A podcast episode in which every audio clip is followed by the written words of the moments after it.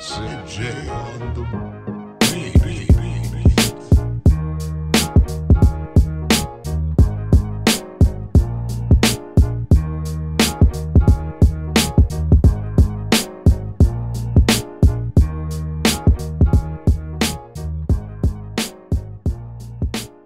Welcome into the DNVR Draft Podcast. Uh, it's a good one today. It's going to be, it was a fun week last week, though. We do have some sad news on the injury front. We've got the whole crew and a bonus crew member all together here.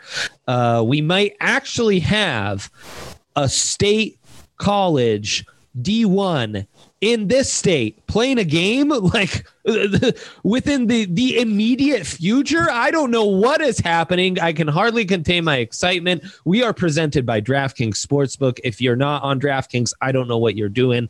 Um, you know the the draft pod can guide you with some great bets as well. We'll get into some of that too. As usual, Henry Chisholm is here with us. We've got Jake Schwanitz as well. And big shout out to Justin Michael, also here on the show. How are you doing, fellas? Fantastic. Doing good. Yeah, great. Love it. Love it. I know Henry's excited about uh, the buffs. Uh, Henry's got buffs fever. You've got you're ready for that to start off. Um, Jake's really happy about Michigan, and again, Justin might actually cover a real game. Um, like in the near future. But let's get into the Big Ten, the games that were played. I think we have to start with Justin Fields and how insanely good he looked, just tearing apart Nebraska this week. Yeah, almost wasn't even fair for Nebraska. Um, truly, truly. 20 of 21. Uh, extremely efficient. You saw the athleticism. Uh, he's a true true dual threat quarterback. Oh yeah, and it's I don't know. I, I kind of want to pump the brakes a bit just because it's Ohio State and they just had so such an easy time shredding uh, yeah. Nebraska that it was. I mean, the game it was close for a bit. Um, you know, Nebraska scored on the opening drive, but Ohio State is Ohio State. They responded quickly and lethally. Um, yeah. So I, I just want to see more, I guess, uh, especially against tougher competition at this point. But a good start for uh, Justin Fields. He has a lot of ground to make up on Trevor Lawrence. Wouldn't you say there was an encouraging sign? Now, side note, you're right. Nebraska under Frost maybe regressing in looking like their talent level can compete with the tippy top um, in the Big Ten conference. Um, that that really stood out. But I thought they looked better than they'd looked in two years. But that, that's offensively or defensively or both. Offensively, I mean, defensively, yeah. nobody yeah. in the Big Ten is going to contain Ohio State consistently.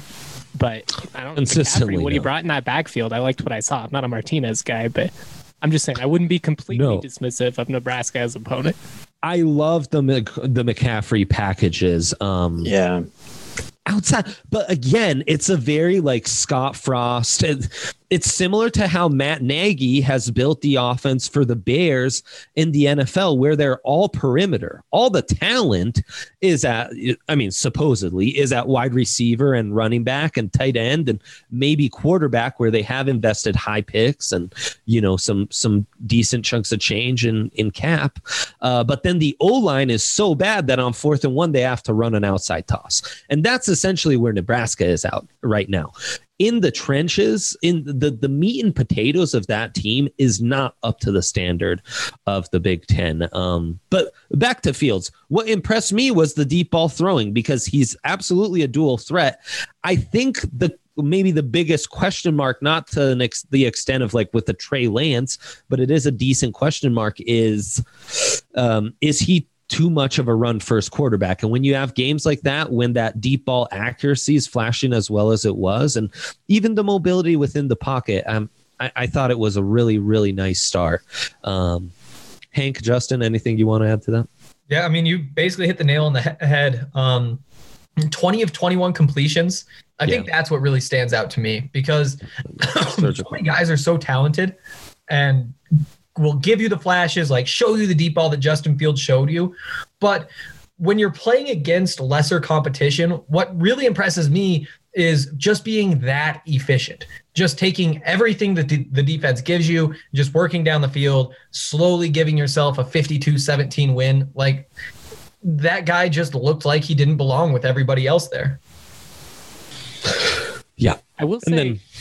Go ahead. It, it seems like, you know, he is an athletic quarterback. He obviously likes to use his legs at times, but watching him in that game, it looked like when he was moving, he was, you know, still looking downfield, looking to throw. It wasn't a situation where, you know, he yes. was constantly just bailing and relying on his legs.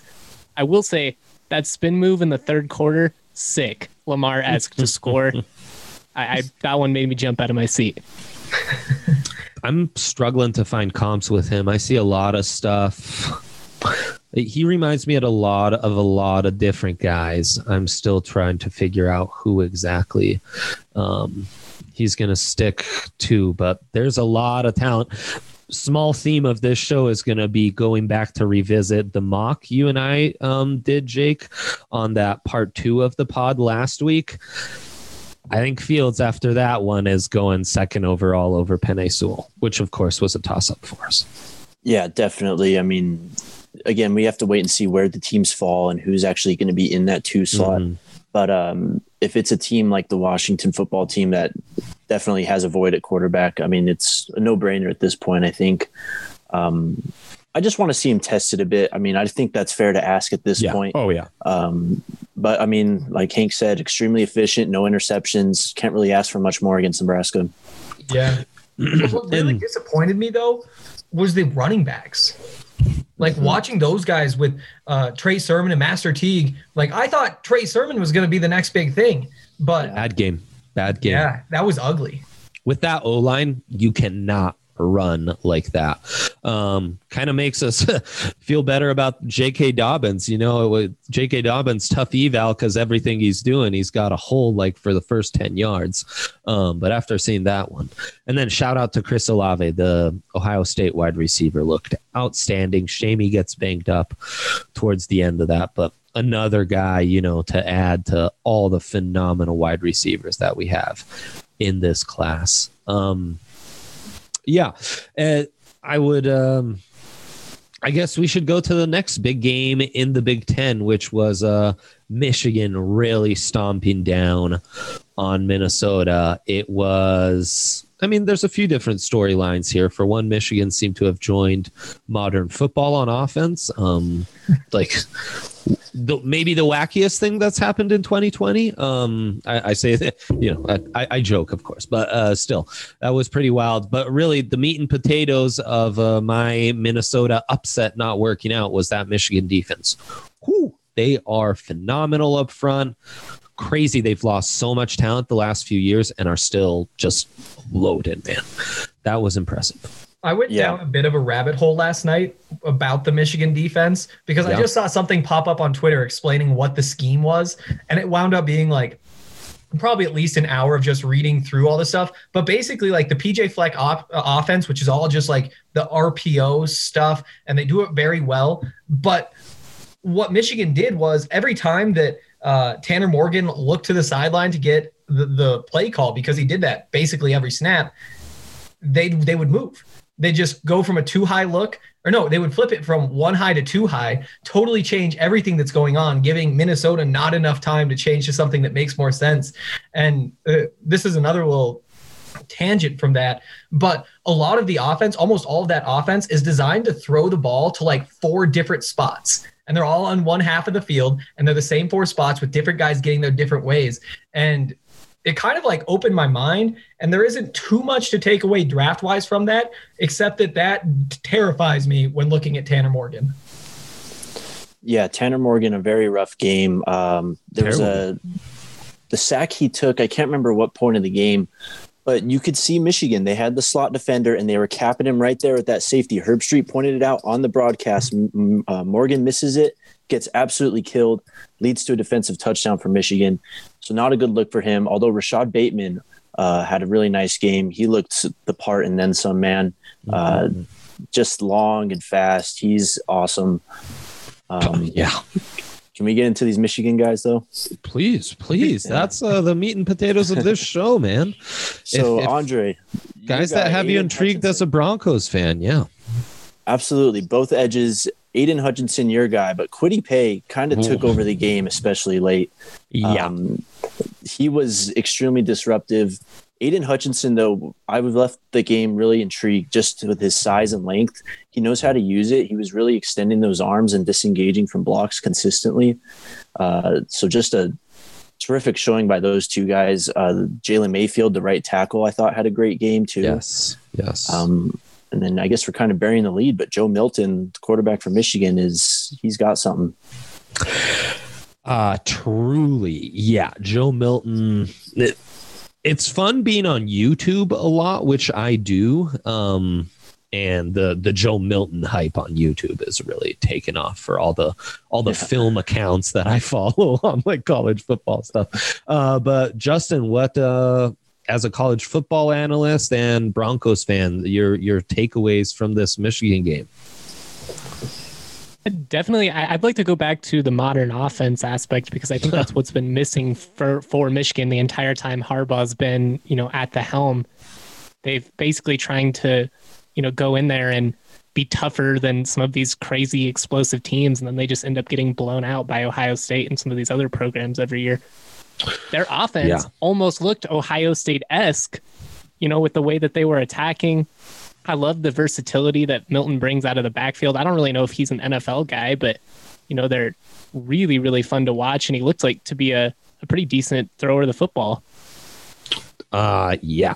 I mean, again, my friends on YouTube are already calling him the next Cam Newton, which seems ambitious, but Bold. um, yeah, bold.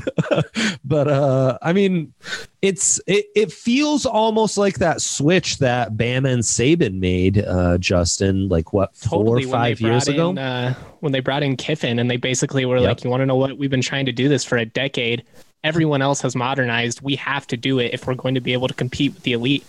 And you know what they have with Milton, Haskins, Charbonnet in that backfield, man. It's just explosiveness all over the place. Mhm.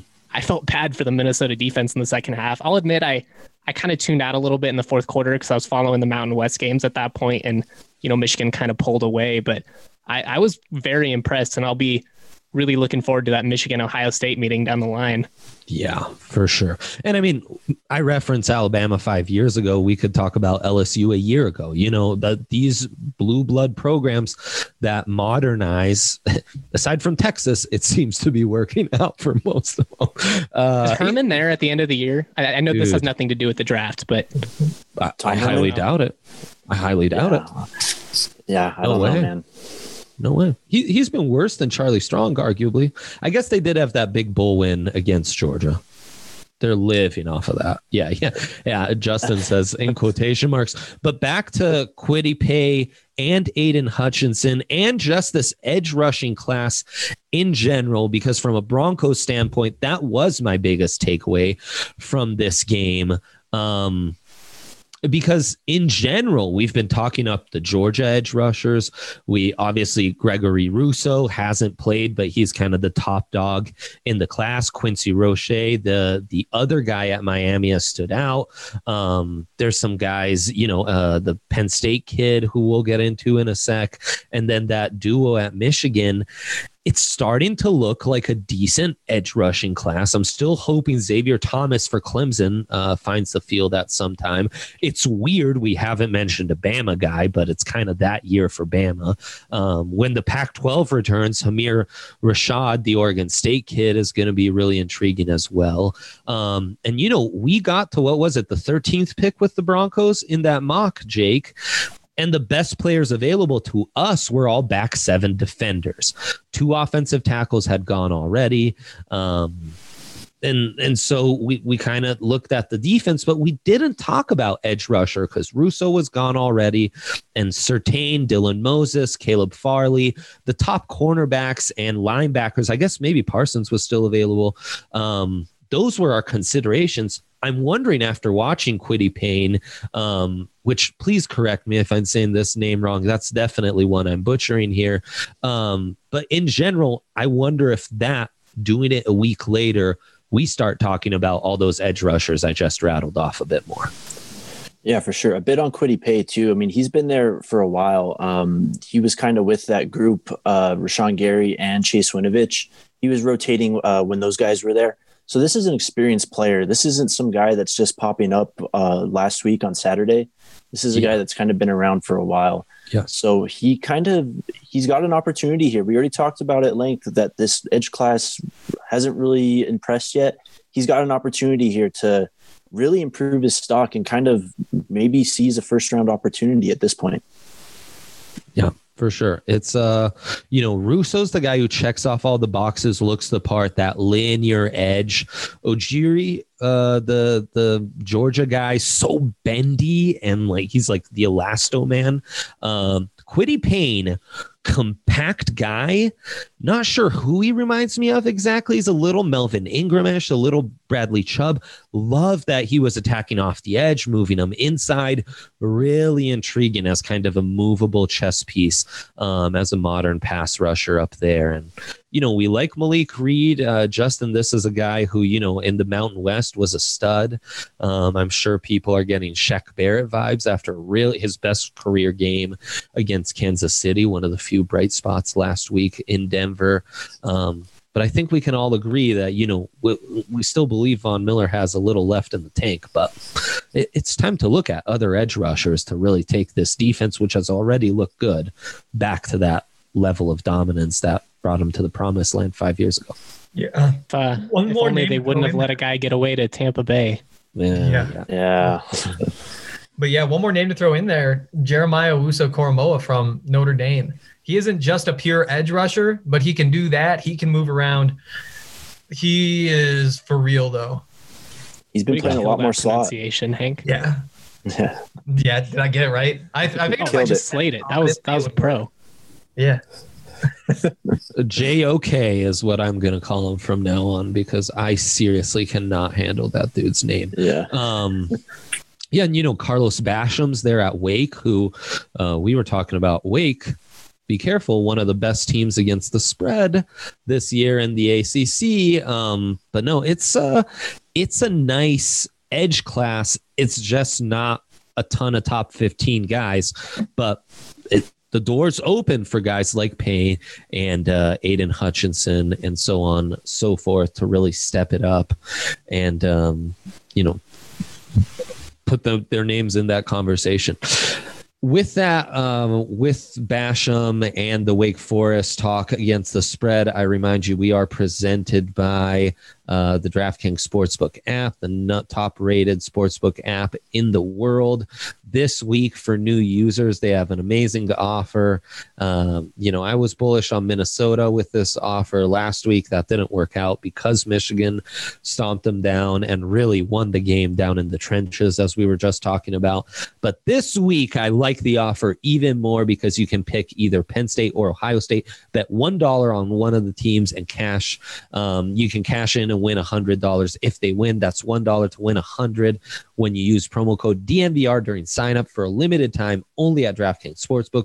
Must be 21 or older. Colorado only. Bonus comprised of a first deposit bonus at first batch match each up to $500. Deposit bonus requires 25 times playthrough. Restrictions apply. See DraftKings.com slash sportsbook for details.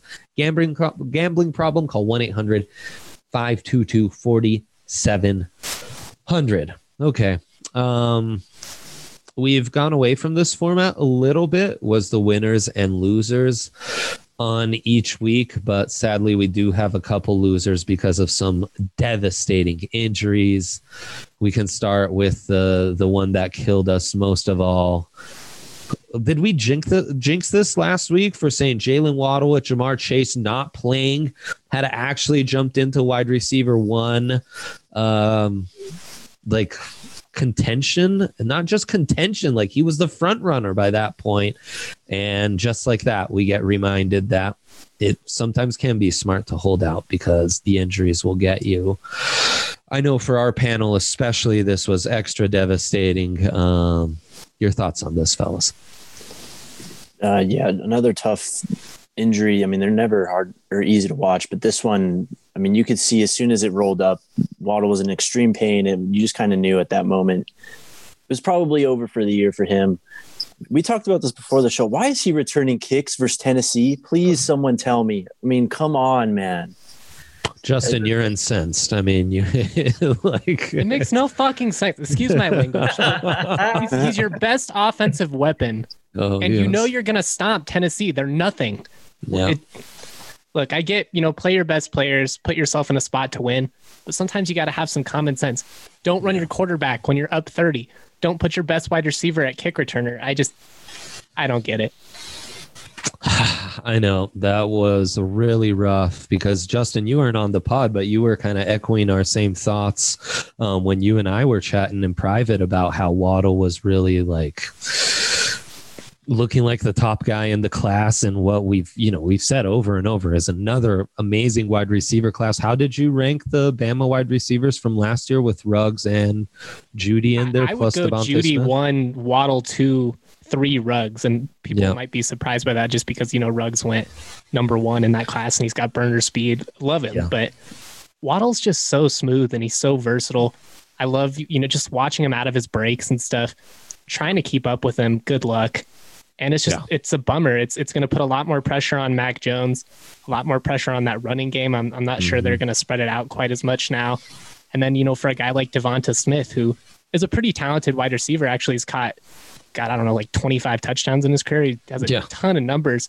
I mean, He's kinda- he arguably more benefits from the other productive. guys, you know. right, right. Yeah. Yeah. No, I mean, Smith arguably more productive than your top three. I would rank him about the same. Um, but now, yeah, you're right. The onus is on him. And this is kind of the ultimate question with DeVonta Smith is he looks great. Everyone loves him. But how much has he benefited from having those three studs around him? What happens now when he's the top dog? Because teams considering him with the top 15, top 20 pick, they're likely looking at him to be their wide receiver one, anyways. So now this really does switch things up for DeVonta Smith and it switches things up for Mac Jones. And uh, quickly, Justin, what are your thoughts on Mac Jones as a pro prospect? We got into him a little bit last week. Draft range, NFL comps. How have you liked him so far? my man Money Mac out here just oh, leading Oh, Bama all Mac. season. Look, I Let's do it. I think you kind of have to bring the Ohio State situation in where you talk about he has a ton of talent around him. His receivers have been very open all year. He's not, you know, it's not like he has to throw c- consistently into these crazy tight windows or anything like that. But he's made great decisions with the football. I've loved his presence in the pocket. I mean, he's got a six to one touchdown to interception ratio. I mean, to me, he looks like a more talented, more athletic AJ McCarron in the sense that he mm-hmm. runs the system perfectly, but mm-hmm. Mac actually has the ability to beat you by himself, whereas AJ was kind of, you know, just a system guy, plug and play, get the ball to the skill guys. Yeah, we were uh we were mulling over like Dwayne Haskin comps. Um That's probably J- fair. Jared Goff. Um Matt You know, I- honestly, yeah. I, I like and the Matt Ryan honestly, in a McVay type system, I would really prioritize someone like Mac Jones if I could get him in like day two, and you start to feel like, huh, if Goff is too expensive and just like never hits the next level, I could groom someone to be like 95% of what he is, you know. Um, that's where it's intriguing. The other big loss of the week, Hank, was uh Penn State, you know, their entire backfield gets depleted. What what do they call them? They call them like the money boys or something. Like Oh, boy. Boy, I mean, that's just college football. When you come up with stupid nicknames, though. Did, did you see Jaylen Waddle like smoking a cigar in the ambulance with the No. rest of like the skill position Baller. players? I mean, that's now that's part of the Tennessee Bama tradition is Oh, the okay. winning team smoke cigars. So they wanted to So celebrate with Waddle. cigars Yeah, so game is how it works out. right. Yeah, Tennessee hasn't smoked cigars in a long time, folks. Um, but no, Journey Brown, bummer, dude. Yeah, seriously. Journey Brown. Uh, th- th- there have just been so many guys. I remember, I just keep thinking back to like maybe it was the first podcast or the second draft podcast we did this year. Now I was really excited for Penn State. I I actually thought that this was going to be a really fun team, such a deep backfield. You have Pat Freiermuth that you can work off of. And it just seemed like it was going to be a, a lot of fun at the very least. But you lose Journey Brown. Um, let's see. You lose who's the other one? Noah Cain is out. They'd already lost uh, the guy whose name I'm blanking on. Um, already. But but they're nice. seriously all that running back depth for me as as a Colorado reporter yesterday. The story I wrote was it sounds like there are four backs that the Buffs want to play. Darian Hagan, the running backs coach, says that he can only play three of them. What do you do? But then you look at a situation like this and you're just like, I I guess that just happens, but it does kind of mean that Penn State has nothing. They're in trouble that uh, Ohio State game does not look great for them. No. Is Indiana for No. real, guys? Uh, I, I I don't know. Are we willing to go that far? You know, they've looked been tough. Trending the right tough. way for a They minute have. now. But Just this saying, is keep an eye on them. The, Indiana does this though, man. They play these teams pretty tough in the Big Ten, and then you know next week they'll get blown out by forty. So it's they do this where they can kind of compete one week, and then the next week they're just they don't even look like the same team. This weekend Yeah. might be the most interesting Indiana Rutgers game in decades. Seriously. In, probably in Big Ten history since Rutgers has been in the conference. You'd. Yeah. Yeah. Yeah, that's a good one. Indiana plays Michigan the week after though. That'll be uh that'll be where we learn. That'll be great with Michigan coming off of Minnesota and then their in-state rivalry probably overlooking the Hoosiers a little bit. That'll be fun. Um, let's get into let's get into this upcoming week.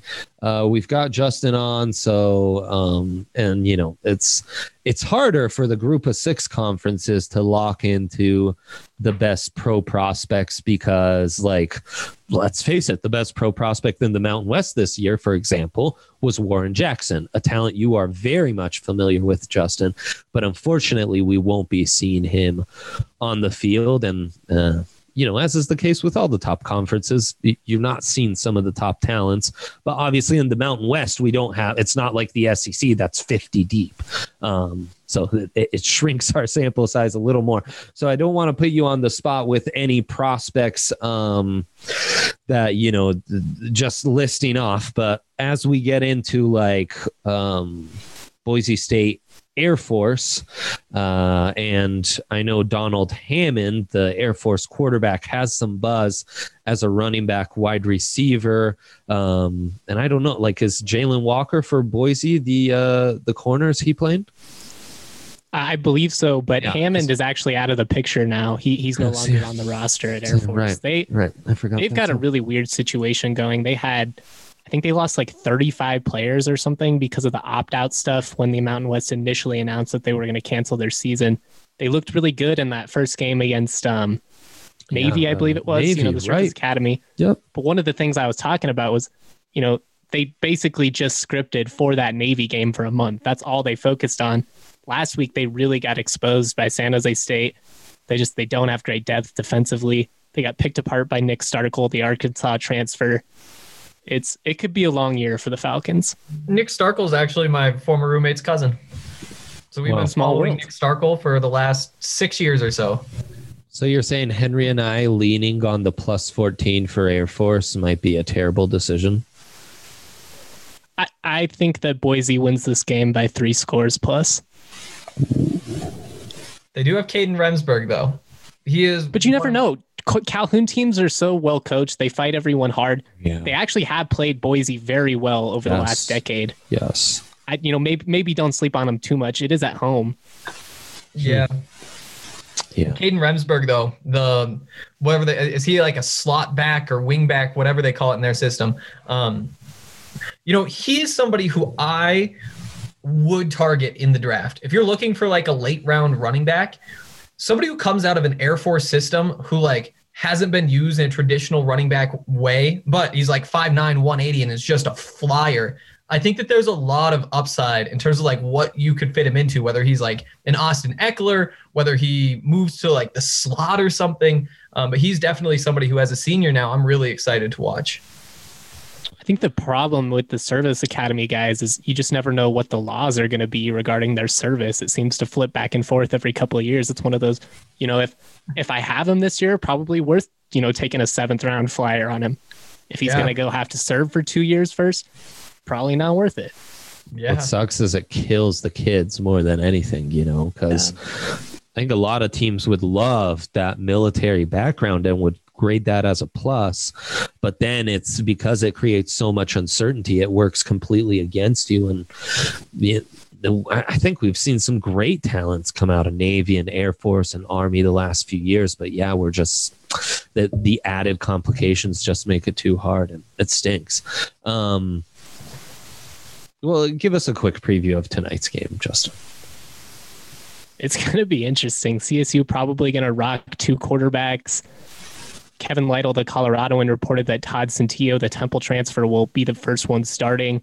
Ooh. I think part of that has to do with Patrick O'Brien missed some time in camp, so it's it's it's been a weird deal. It's going to be weird tonight. CSU is going to miss some offensive starters for COVID reasons.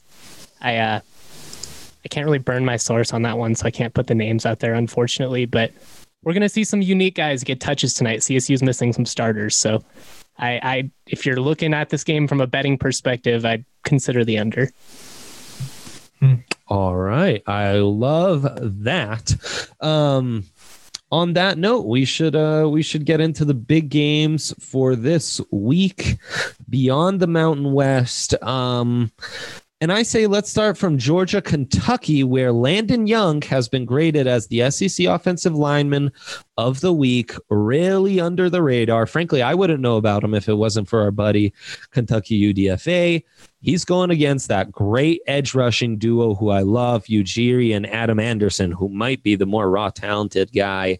Um, and beyond that, I mean, we've talked about this. Georgia's one of those must watch teams for Broncos fans because of all the talent they have at de- on defense, especially at key areas of need for the Broncos. Monty Rice, the linebacker Tyson Campbell, um, the cornerback, you know, and just talent all around. Their their defensive line is stacked too.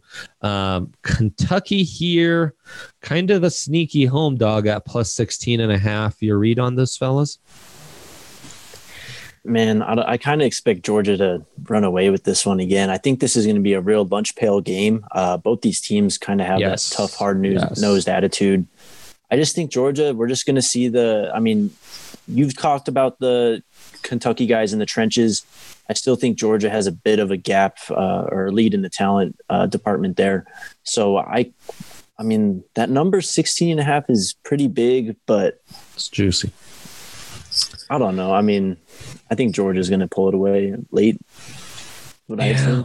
yeah. That Kentucky D is well coached too, but with such an even matchup, typically the talent on offense that uh, Georgia has is gonna is gonna overcome it. So um, that we were both leaning towards taking the the dogs and running with the points, right, Henry? When we did this on bets yesterday. Yeah, I mean Kentucky. I really like what they're doing. I think they're going in the right direction. But college football, it's just it, it, everything is built on tiers and you look at the top and it's clemson and ohio state and bama and then there's this next tier and that's where georgia fits in and kentucky just isn't quite ready to to hang with georgia at this point i think 16 and a half honestly i'd be more comfortable taking like the kentucky team under than the 16 and a half just because i wonder how much georgia will score but i i would take georgia in general feels like a bit of an under game. Justin, thoughts on this SEC East bout? The spread scares me from a Georgia perspective. I, yeah. I do think they win this game comfortably, but like Henry said, I, I could see a situation where they kind of just run the clock out in the second half, especially mm-hmm. if they mm-hmm. get up, you know, 14 or 15 or there. I could see potentially losing that one on a bad beat, but I, I do think Georgia wins it rather comfortably. Maybe consider the under. I don't you know, with the talent that Georgia has defensively, I don't expect Kentucky to put a lot of points on the board. Yeah, yeah, for sure. Um, I'm going to move on to Texas, Oklahoma State. This is actually, from a draft perspective, a nice little matchup. Uh, Henry, I'll let you start this off. Uh, which one was it? I was distracted. No, uh, Texas at Oklahoma State. Mm, yeah, I do like Oklahoma State. I, I really like Oklahoma State, and I really don't like Texas. And we talked about this a little bit on bets, but this seems like if you're making picks, this is an Oklahoma State pick week. Um, hmm. Chuba Hubbard, though, yeah. is where my eyes are going to be. Uh, looked great last week. Sure did. Great against Iowa State. He was awesome. Meanwhile, Texas is just so disappointing. And I, I know that that has kind of been a trend, but every time it just, it, it, Sam Ehlinger's not that good, is where it starts. And I think that they have a mm, lot of guys like that where it's just a little bit too much hype and not so much substance. All uh all fizzle, no sizzle. I don't know. Is that a thing? Um Jake, I've been disappointed in like Cosmi this year. I don't think he's that great. Yeah, uh, Texas. I mean, just a disappointment. I think at every position, Cosmi hasn't played great. And to Hank's point, while Sam Ehlinger isn't that great, he's probably their best player easily, Yeah. which doesn't really bode well for them. Uh, Yeah, defensively, they've been so up and down. I mean, has anyone noticed Caden Sterns really at all this year? Nope. Because nope. he hasn't popped to me once. Big Um, expectations. Joseph Ossai, another edge rusher, the like the one edge rusher I didn't rattle off when we were talking about those guys earlier. Two, like, yeah, you're right. Kind of a disappointment all around. Yeah, um, I think Oklahoma State takes this pretty easily. What's the spread on this one? Uh, just three and a half. I yeah, I mean, you, but you never know with Texas. This could be a Oh, close game all the way down. But Yeah, and it scares me taking all these favorites in college football because you know the the Power Five upsets are right around the corner. Um, Justin knows. Eh, Justin, you're a man. You're 40. What your your thoughts on this Oklahoma State game? Never trust a Gundy team ever. Yeah, it's so true. It's so I like that. True. They didn't Look, cover they, the spread by a half the point talent. They're last the best team in the Big 12, but Yeah. Yeah. yeah, I this game just Texas is one of those teams like Jake said that just always seems to hang no matter what. Yeah. Whether it's a bad team, they hang around them, or a good team, they hang around them. They just keep the score kind of close, and then they choke in the fourth quarter. Yeah. Three and a half, I I feel pretty comfortable taking it, I guess, just with the talent disparity right now. But I don't know, man. Gundy teams have let me down for Oh. years, Oh, and I, I've learned my lesson. What do we Yeah, think they- about this over under though? Just looking through these numbers, so what's that at? Texas is is, scoring. I haven't pulled that up. If you Oh, want to pull it up. Oh wait, Okay. actually, uh, I got it. I got it. 58 Keep and a talking. half. Um, but Texas has scored 45 points a game. Oklahoma State has scored 28 and a half points per game. A 17 point spread. Defensively, Texas has given up 32.2. Oklahoma State has given up 12. Hmm. Yeah, like with I have with an no easier. idea what to do. I think you hammer the over. Mm-hmm. I think you just outlined it perfectly. Oklahoma State, the one thing that worries me, aside from their defense and, and classic program where if Gundy can get that four star edge rusher from Texas, they're going to be all right on defense for three years because there's that one dude who can get after the quarterback and shrink the the the plays.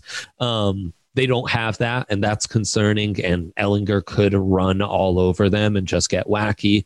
Um, and the other concern to me is their quarterback, who at times I was like, oh, do I like this Stearns kid? And then you threw a pick and uh, like almost let Iowa State back in the game. Um, so he's he's really concerning. I'm going to buy a half point.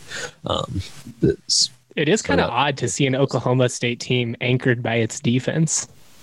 yeah. Yeah. yeah, Is that the opponents they've played yet though? Like I, that's, I've wondered the same thing. You know, it's Um, not out of all those big Big Twelve contenders, they've probably had the easiest slate so far. Yeah, Texas A&M, I mean- Tulsa, West Virginia, Kansas, I- Iowa State. So yeah, Brock Purdy pads anyone's sense. Um, as a draft pod, we know that. Okay, Ohio State, Penn State. I know Henry really, uh, really kind of made Penn State sound unappealing, but this is still the matchup of the weekend. From a draft perspective, from a Broncos perspective, there's a ton of like top 20 picks. You've got Micah Parsons and Pat Freiermuth on the Penn State side, and um, you know Ohio State. It's like it, I, I the show's going to go long if I start listing all the dudes they have. So we'll do that organically as we all go through. This time in reverse order. Um, Justin, you uh, you know you you have Urban Meyer's phone number as a reliable CSU source. So uh, what are your insights on this? I, I think Ohio State wins this one rather easily. I, I like the talent that Penn Yes. State has, but I just think it comes down to the depth that Penn State has offensively right now. We already you know, spent five ten minutes talking about the running back, so I'm not going to go over that again. Yeah. But the reality is, you're not beating Ohio State unless you just pitch some miraculous defensive performance where, you know, you force a bunch of turnovers and get some pick sixes or something like that, or you know, you just score like 70 points and outscore them. And I, I don't really see either one of those situations happening on Saturday. Yeah, and big test for um I mean big test for both running games here because Ohio State has to show some improvements off of And that's a great point too. If Penn State can shut down the run game, maybe they make it interesting. You force, you know, force them to, to beat you with the passing game all night. You can Yeah. play tight man coverage, make things tough on them, it'll be interesting. But then, you know, then you got to worry about the quarterback running game. And it, Ohio State's just so good. they're crazy good. Yeah, for sure. Um Jake, I, you know, I would be a lot more intrigued by taking Penn State if this were under normal circumstances and it was a wideout yeah, in front of Yep. the hundred thousand in Beaver Stadium. But absolutely. since that is not the case, I think it's Ohio State pretty easily. Um, you know, Clifford didn't really give me anything. He didn't get me excited at all, really, about No. uh, Penn State offensively. He turned the ball over too. I think that could be the case again. I mean, Shaun Wade's on the other side, and he looked pretty good last week. Um, I, I think it's Ohio State pretty easily here. Henry? Yeah. Uh, Yeah. And I like what you said, Dre. It's about the Ohio State running game. That's what I want to see. I'm not worried about the passing game. Um, they have two really good receivers. They have a great quarterback. But when it comes down to it at the end of the year, you're going to have to be able to run the ball. And if you can't run the ball in Nebraska, it's one game, but it's something to pay attention to. Yeah, I'll be interested to see Ohio State's O line, Thayer Munford. Um, probably not talked about enough, but really intriguing left tackle. And he'll be tested by the edge rushers on Penn State. Always the big um, prospect. He wears a running back number. So number 28, you you'll have fun watching him as a Broncos fan. And then, you know, Wyatt Davis is on that line, and you get to see Justin Fields um, and Chris Olave again. Chris Olave, another big test. We'll be interested to see him keep up the momentum he had. Yeah, I think it's Ohio State by like you'd have to set this at 16 and a half for me to even consider Penn State in the plus money. Um so it, it's just going to be too low for me and I agree. Shame that we don't get the white out on national TV. Uh because that that would change things uh for sure. I'm going to go you know what? From a draft perspective, this is a nice matchup, if nothing else, because Missouri has one of the top linebackers in the country, Nick Bolton, I believe, against Kyle Pitts. That's going to be a really nice tape for both those guys. I, I had a little bit of an empty void last week, not having Kyle Pitts uh, catch multiple touchdowns in my life last week. It'll be nice to have the Gators back. Um, and Missouri's been frisky against the spread. It's why the Gators are only 13 point favorites. We are taking too many favorites. This is a trap. At this point, I've already decided I will be sprinkling a Texas money line. J- uh, Justin, you look like you've. Uh, are you on Mizzou? Are you on Mizzou? Is that what you're telling me? I think Missouri wins this game. I think Whoa. Yeah. That's how bold I'm going. Love it. I just look, I love Kyle Pitts and I love the athletes that Florida has defensively, Oh, yeah. but that's it. I don't love anything else about them. And Missouri plays everyone hard. They're going to give up some points because defensively they have, you know, great linebacker play, but that's kind of about it. But Yeah.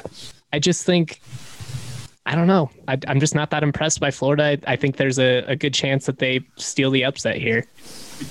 I, I wouldn't I bet like massive on it or anything, this. but hey, sprinkle some money on it. Give yourself a shot. Yeah, I love this. Okay. Um, anyone else on the Mizzou train, or or is this uh. Gators back on track?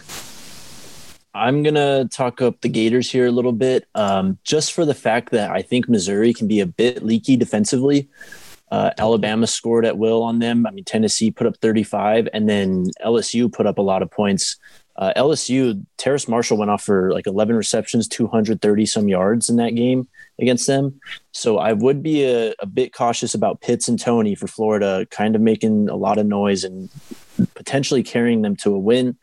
Although Florida with the letdown a couple weeks ago and they haven't played after the COVID Mhm. outbreak. So Yeah. I think the spot is right for Missouri, and that would be why I would like them. This pick is either going to get me brought back on the show every week or never invited back again. But that's okay. Oh, I I'm mean- going to roll with it. We'll Yeah, we'll play was- this sound clip over and over if you're right. Mhm. I was kind of cooling off on Kyle Trask, but I just Yes. pulled up the game log again. It's like he he's playing well. He is playing well, and But there's no anticipation. yeah, There's no anticipation.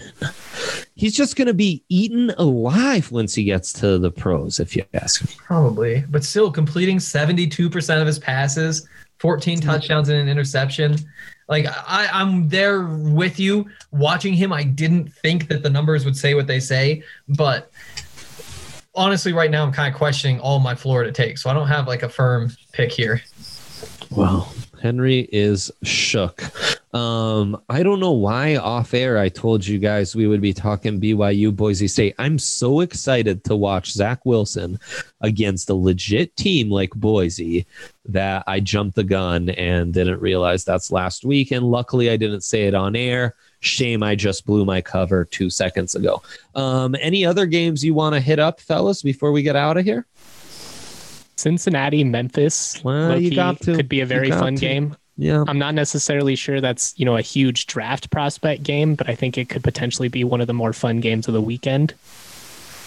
Yeah, no, I, I think you're right. That's uh that's a game. Cincinnati's ranked really highly. Um, you know, they've got the old uh Ohio State interim coach and defensive coach for the longest time. I'm blanking on his name right now.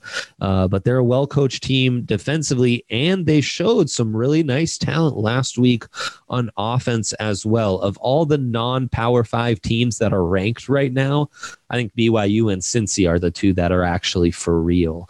Um, and Memphis, you know, Memphis has one been maybe not to the extent that Boise has, but Memphis has been one of those standard bears, like a Temple, like a UCF, the last five years of if you're a G5 school, uh, this is where you need to prove yourself. Um, so that'll be that'll be a fun one. I, I I like that you pointed that out.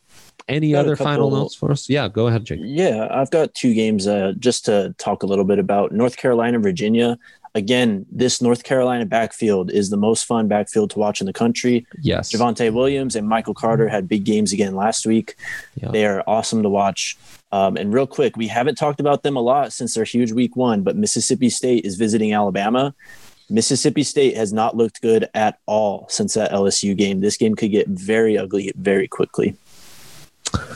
Yeah, I think you are spot on. Uh, also, KJ Costello, like RIP to his draft stuff after Yeah. week one. Yeah. I will say got Mike one- Leach teams seem to compete in dumb games that they have no business competing in. That's so true. as an Alabama guy, that does make me slightly nervous just because who knows, you know, what voodoo magic Mike Leach has cooked up this week. I've got another one that'll probably be an end-to-end blowout, Mhm. but it's an end-to-end blowout that I will be watching every second of intently, and that's uh, Michigan, Michigan State. Uh, see what those edge rushers can do against Mel Tucker's squad. Yeah. I am here for that. Hundred percent. I mean, that's always you know the spread feels really big there for a rivalry game. Michigan should not overlook them, but another week of Milton will be fun. Um, and I don't know if we've talked about him yet on the show, but uh, just in general, prospect to keep an eye on more so than a game uh, going forward is Marlon Williams, the wide receiver for UCF. He's quietly had a really nice game. I know the guys at the Draft Network have been talking him up with his 54 receptions, 753 yards, six touchdowns. He's a Mobile, Alabama kid, um, and he's six foot, 215 pounds. So one of those dudes that's kind of part of this new generation of wide receivers is wide receivers who are actually built like running backs and are just like tanks to bring down in the open field. He definitely fits that mold. So, uh, yeah, just wanted to shout that out and uh, throw that out there. So, One more Yeah. quick one on receivers built like running backs. Uh, no one has any idea, I guess, what's going on with Rondale Moore.